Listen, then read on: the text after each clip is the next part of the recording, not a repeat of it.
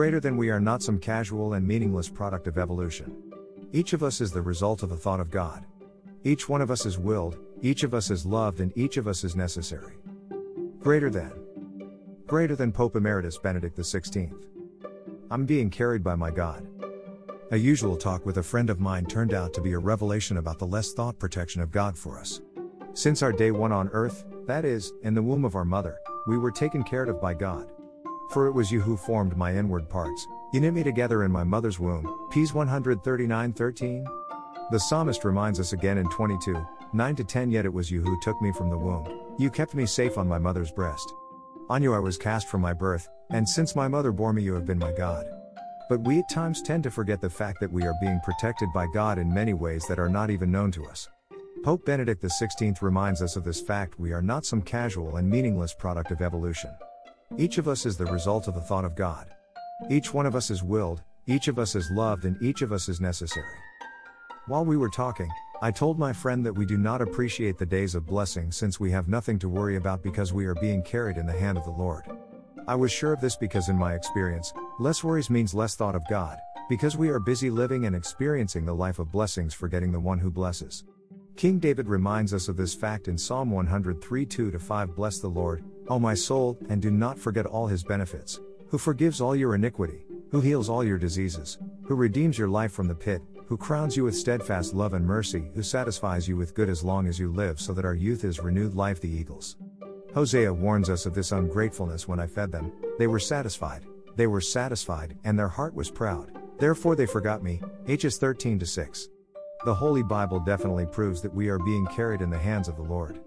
The book of Isaiah reminds us of this fact very often when he says he will gather the lambs in his arms and carry them in his bosom. 40:11. In his love and mercy he redeemed them, he lifted them up and carried them all the days of old. 63 9. As we continued talking, I wanted to make sure that my friend now realizes that her present situation is because God has turned his palm upside down.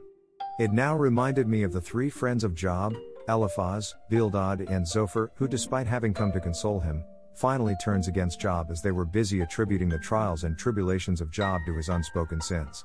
But when I told her of this upside down palm, she told me that God was making sure that I was awake and how long I could hold on to his hand. Yes, that makes sense. Sometimes we are tested of our faith and steadfastness to God. Prophet Jeremiah speaks for us in 1717 Do not become a terror to me, you are my refuge on the day of disaster. The psalmist says in 63 to 8 My soul clings to you, your right hand upholds me. God turns his hand upside down not just to test you, but to bless you. Look at everyday incidents when our parents place their hands on us to bless us. Look at a priest who extends his hands to bless people. And yet, why do we think that God does the same to test you? He does not willingly afflict or grieve anyone, Lamb 333, and lifting up his hands, he blessed them, LK 2450. This friend of mine reminded me that whenever we feel as if we are not being taken care of by God, it is nothing more than a false notion because we tend to associate all our problems to God's lack of care for us. But the matter is that we forget to see our blessings during our troubles. The story of a person walking in the forest at night would be more fitting to explain most of our situation in this regard. A certain person was walking in the forest and lost his way. As night approached, he started to look for a place to stay safe and found one. But later that night he heard the fierce cry of an animal. He started to move away from the direction of the sound. Walking fast in the dark forest, he fell off a cliff. But by God's grace, he got hold of a branch before he hit the ground. In the darkness, holding on between the ground and the sky, he prayed to God for help. Immediately, he heard a soft voice whispering, Let go. But never in his good conscience he would let the branch go.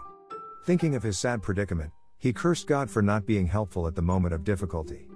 But when the first rays of sun hit the ground, he realized that the branch he was holding onto was just a few inches above the safe ground. We act very similar to this man most of the time. We never let go of our comfort zones or safe havens and then we pray to God to work wonders in our life. We should realize that He can work miracles in our lives only when we act in faith. St. Paul reminds us of this in his first letter to Timothy holding faith and a good conscience. By rejecting conscience, certain persons have made shipwreck of their faith. 119.